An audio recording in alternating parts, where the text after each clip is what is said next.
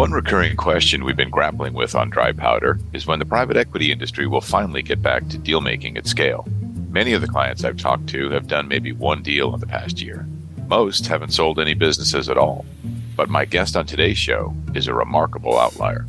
Since what I'll call the downturn in November of 2021, we've completed or signed 18 monetization events. That's Robert Smith, Chairman and CEO of Vista Equity Partners not one, but 18, and generated just under $18 billion in total value, including those monetizations of about 14 and a half in cash and another 3.6 billion in some various rollover structures. Today on Dry Powder, I'll ask Robert how Vista is defying the down markets.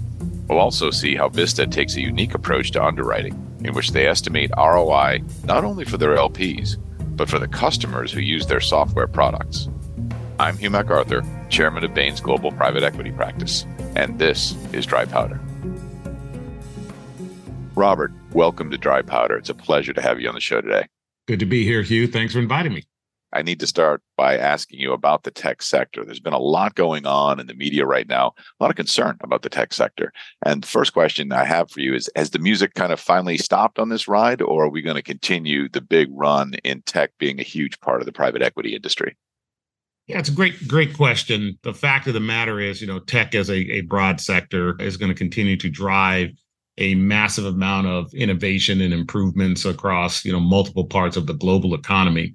Despite what I'll call some of the choppiness in the financial markets over the last year or so, we continue to expect enterprise software to remain a fairly fast growing sector. Well, I look at our overall portfolio. If you add all of our companies up, we're maybe fourth or fifth largest enterprise software company. And while the growth rates have dampened from where they were two years ago, uh, we're still seeing kind of mid teens growth.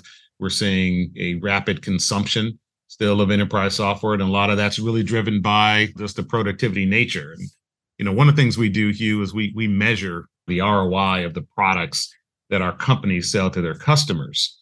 And we do that annually, plus or minus three months. It's a matter of timing what we have going on. But the average ROI of the products that we sell to our customers is about 640%. There's just very few investments of any type that have that type of ROI. And from our perspective, we have now over, I think it's 450 million users of our software globally. We operate in 180 markets. So I will argue it's a you know pretty statistically significant uh, measurement. And what you see is there's just still a massive consumption because enterprise software continues to be the enabler for almost every industry. You know, it underpins all the core banking systems in the world. It enables all the digital sales and e-commerce. It supports logistics and supply chain management and segments like healthcare. A lot of that's driven by software. And so as we have distributed more computing capacity globally, we're going to need software to leverage that capacity. And when you and I started in this business way back when, computing capacity was held by large corporations, large universities, specific governments, et cetera. Now that pretty much anyone has access to it for 19.99 a month, you have the ability to solve specific business problems at scale almost immediately. And as we develop tools to make code development more efficient, I think you're going to continue to see an acceleration in this space more than than any other. And you know, the fact is, the enterprise software segment, the the business model, I still is, believe is the most attractive. At the end of the day, it's a 95% gross margin business. You build it once, you sell it as many times as you as you can. It's no inventory. You, you, you, don't use it up. You have negative working capital and you have no capex. Now that we have this opex model for access to compute, so it still lends itself to a a, a very interesting. I call it uh, substrate for innovation. And as we get more people developers and others looking to bring innovative solutions into the market, then we're going to see really continued consumption of enterprise software. The good news on one side is the public markets continue to hammer some of the enterprise software companies. And I say good news because that creates a great opportunity for folks like us to, to make investments in this dampened valuation environment than where it was a couple of years ago. So quite excited about uh, how the market is setting up for us today quite a powerful argument for enterprise software in general in terms of where it's been and also where it's going as an attractive area. And as you know better than anyone, Robert, there are many, many different types of segments inside of the software space and subsegments. And one of the things that topically we've been worried about collectively as an industry is margins. And, and, and margins, uh, they're there in some spots in, in the software business, they're not there in other spots. And is it possible for all these businesses to really grow profitably, not just grow? What margins do you expect to see in the enterprise software space? That's that's a great question, Hugh, and, and it's really a function uh, often on the private equity side of the the house of who are the actual purveyors uh, of the strategies behind how they're going to run those companies, and on the public side, to what extent the public investors are, are issuing demands of the managers of those businesses, demand for them to become more profitable. You know, the, the short answer is while there was a, a tremendous amount of, I call it capital and ambition flowing into the markets for quite some time during the monetary expansion, people were kind of going after growth at all costs. And now that we are in a tightening mode, monetary tightening, you, you have to really look at okay, who actually knows how to run these businesses profitably and still manage and maintain growth.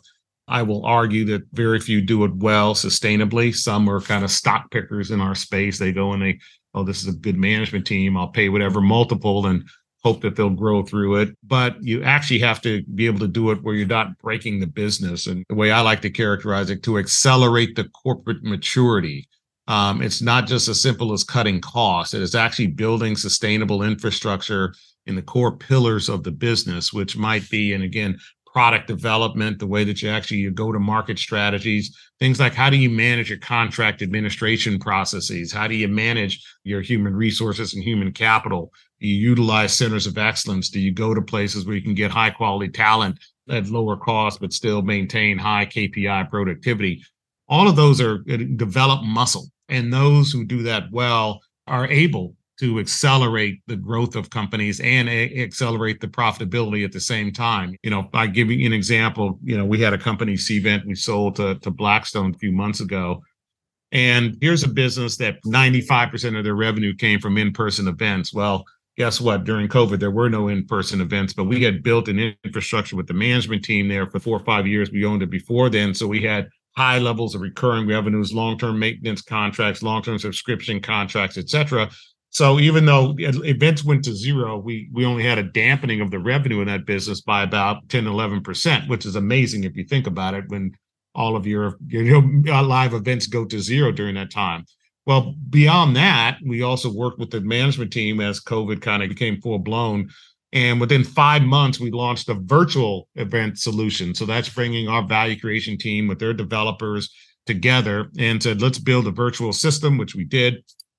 And then three months after, had over $60 million in bookings in this virtual system. That's now over $150 million bookings and in, in that system that from a start, again, there was there was no product. And now it's, you know, this company with the live events and virtual and hybrid events has now just done a spectacular job in, in navigating. But if you haven't actually built the infrastructure in the business to do things like contracting and you know the, the way that you build products and, and deliver products in efficient manner uh, and and have built that infrastructure, it's going to be hard to pivot.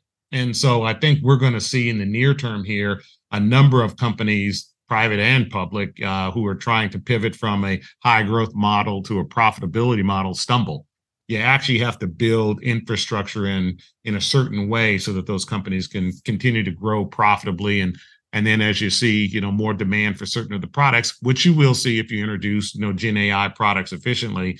How do you now scale the go to market the support infrastructure those businesses if you haven't built those fundamental underpinnings of that business? So that's really how we think about approaching the market and ensuring that fundamental underpinnings ultimately give you the ability to scale and to pivot in some cases from higher growth to more profitable but still not necessarily break the business there's an art to it and you know the good news we've now have 23 years of managing that process and have been fairly successful at it it's a really good argument, Robert. And I really like the point you made around building the right infrastructure and sustainability uh, in order to actually make sure that the company can carry through and can thrive and take advantage of growth opportunities and do so at, at a profit. Sticking with the, the profitability angle, you said something fascinating a little earlier about customer economics. You said something along the lines of you actually measure customer economics of your companies and the ROI is something like 640%, if I heard you right. Is that where you start? And I was thinking about how do you identify companies in the first place and underwrite that they can profitably grow? And I think it's fascinating to start with their customers and what they benefit from and how much they benefit from actually signing up to be a customer. Is, is that where it begins? It, it, begins there. You know, our underwriting, one of the most important things, you know, this, you being in this industry for, you know, 20 plus years, is you have to buy well first. Okay. So that's one of the things. So you know, we saw the last couple of years, people just lose complete price discipline in the marketplace. And we do a measurement of, you know, what's kind of the growth adjusted revenue multiple of these businesses. And many of them were double and triple what they were over a historical basis. And, you know, you look at these companies and some of them were profitable. I'm, I'm, you know, flabbergasted that people pay that much for these businesses. But, you know, part of it, when we do our work, one of the first things we do to that point is what is the actual value of the products we are selling to our customers? Okay. So if I'm selling this product to a bank, what's the return that they get on it? You know, how much more efficient are they going to be in processing whatever it might be that they're processing? You know, if it's managing a policy, if it's managing an underwriting, whatever it might be. And what's the actual value that they get? And then how do you characterize that value and how do you capture what I call your fair share of it? That's the first thing we do when we're evaluating. And if you're saying, well, gee, this actually isn't so productive for your customer, then why would they continue to buy it? So you've got to come down to some very basic economics. What is the benefit of them buying this product uh, as kind of the you know the the basis? Then from that you can roll up into your normal call it TAM, or your, you know what's your total addressable market? How do you ass- assess that addressable market given the products that you're selling relative to the competitive set to to the extent they are selling those those sorts of products? And then do you have an efficient motion? Go to market sales motion? Do you have an efficient value capture motion in your contracting? Do you have an efficient motion in your product development so that you can create sustainable long-term relationships with these customers? What we characterize in the form of ARR right? So you know the annual recurring revenues. And and so those are the things that we look at to understand is this a business we want to invest in? Then from there you can now start to talk about valuation okay? What is the value of this revenue stream that you have today in your ARRs and have the potential to capture in your projections? And to what extent can you capture that, you know, using your organic methods of expanding your sales force or expanding your pricing or expanding your product or your penetration into the existing customer base? And that forms the basis of our underwriting.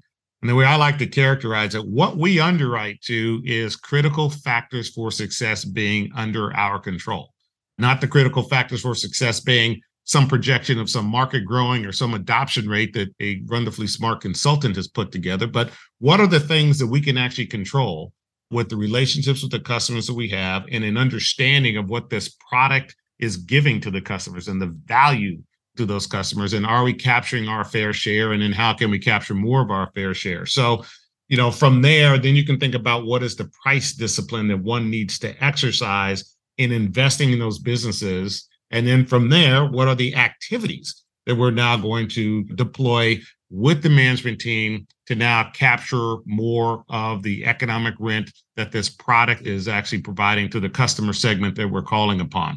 That's how we think about it. And that's how we really evaluate our underwriting.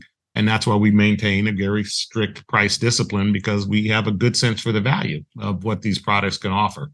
That makes a lot of sense, Robert. So you start with the value, start with the economics of value, then worry about how big is the market, then worry about how fast it might grow, and think through the controllable levers you have to both be efficient and also manage risk during the course of the investment.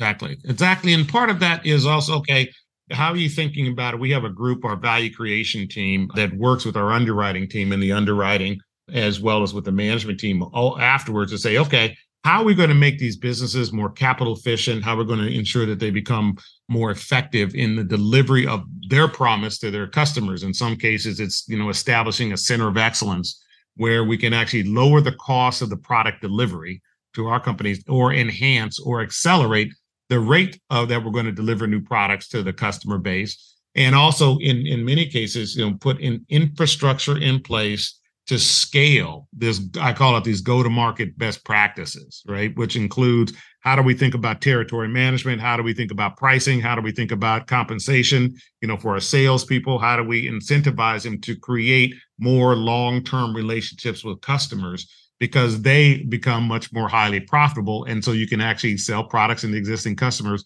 accelerate growth and accelerate profitability at the same time but you have to put the, you know, I call it the underpinnings and the mechanisms in place in order to do that. That originally is driven by what is the ROI of the product and how are we actually getting that product sold into that customer segment and ensuring that we buy at the right level so that we can capture that value and that value isn't just kind of going back to paying back what you know overpaying for the company. So that that's how right. about that across our our portfolio. Right. That makes a lot of sense now robert you said something earlier a couple of things actually that have piqued my curiosity one is that multiples have, have come down a little bit in the in the public markets as a result of concerns about profitability and growth in, in some areas of, tech you also mentioned that you had an exit uh, this year uh, of an investment, which is uh, big news in the tech side of the industry because that's not happening too much. I uh, put some data together last week, and the average hold period right now in the private equity world, the buyout world, is 5.6 years, which is an all time high. And I happened to put out just a quick LinkedIn blog post about that last week, and it got 100,000 reads. So clearly, people are anxious about exits in the marketplace. Right. What are you doing to find opportunities to actually exit and put some money back in those LP pockets that they're so concerned about? Yeah, it's a good point. And you know, we we've actually since what I'll call the downturn in November of 2021, we've completed or signed 18 monetization events. So 18, not one, but 18, and generated uh, just under $18 billion in total value, including those monetizations of about 14 and a half, I think, in cash and another 3.6 billion in some various rollover structures. And you know, the biggest one I think recently was Apptio. We sold IBM for 4.6 billion. I think I mentioned Cvent to, to, to Blackstone, which was also 4.6 billion. But the reason I, I raise all that is because what buyers are interested in in any market are solid companies that can deliver to them the sorts of returns that they are underwriting to. And if you are building companies that have, I call it the solid underpinnings, you know, this accelerating the corporate maturity, you, you know, you've matured the pillars of, of growth, profitability, and sustainability these companies become attractive to public markets, private markets, you know, strategic markets, because they realize that that you built an engine that they can rely on and that they can now continue to leverage their strengths. In the case of IBM, you know, the Salesforce infrastructure companies like Apptio is saying, listen, we can double and triple in many cases, you know, the the value capture from their customer base from a very unique set of solutions that Apptio offers. And you know, you, you, you then also embed some Gen AI capacity, which we've done in that business, and you're actually to able to then, for from an IBM perspective, extract more than call it the 4.6 billion that they that they paid us and paid themselves and their shareholders an enhanced economic return. So that's how we think about, you know, just build fundamental companies and irrespective of the market, you'll have the ability to capture value. You know, during 2020, 2021. Market was screaming. We took six companies public. As a market dampened, guess what? We were able to monetize 18 companies because strategic buyers and financial buyers all looked and said, you know, these are actually very attractive businesses that you all have built. They have, you know, when they do their diligence, they see, you know, we haven't just kind of glossed over what you know the important elements of of maturing these corporate the corporate infrastructure and so these businesses now have sustainable capacity which is what buyers really want it's such an amazing story. 18 companies and about $15 billion in cash in this environment is very unusual. We talk to a lot of GPs, and that's that's a truly, truly impressive performance. And Robert, this is the second time I've heard you refer to, if I can use the term, customer economics. You were just talking about the buyer's economics and understand that, numbers have to work for the buyer of an asset if you're going to sell. And in this environment where we've seen interest rates spike up so highly, it's made it difficult to finance with the same quantum of debt that we've used in the past. And what we always think about it is, well, the way you actually get around that is that EBITDA growth is very strong. And if EBITDA growth is strong during your holding period, then what someone else might be underwriting is predicated upon that continued growth, but it eases the pressure of having to put so much debt as a buyer onto an asset. Do you think about it that way, or is there some other way you think about the buyer economics here? No, I think it, it's that, and it's it's also demonstrating to the buyer what is inherent in the business that we built that hasn't been fully realized in the financial metrics of the company. You know, we'll look at our companies and they'll say, okay, well, here's the customer base. And oh, by the way, only 20% of the existing products have actually been sold into the existing customer base. And here's the ROI of those additional products And so if you use your terrific sales force, right, to expand the sale of this products into your customer base, here's the economic benefit you get from a product that's already built, proven and used into a customer that you already have. And now it's just a function of how long it takes to, to, to now go capture it. So we like to show the fundamental economics of additionally expanding what we call the white space in the existing customer base to, to the buyer set. So that's kind of point one the you know what what we'll call this their source of capital you know they've got to figure out what's the most efficient way to manage it. And as you know the large syndicated bank market is somewhat troubled right now. And so of course the direct lenders are now kind of moved into that space. And they actually see the value of how we built our businesses the high retention rates high recurring revenues. And so you'll see that group of lenders actually give us a little more credit than others because now they've had years of experience with us in showing how we've been able to, over time, deliver the value creation in our businesses.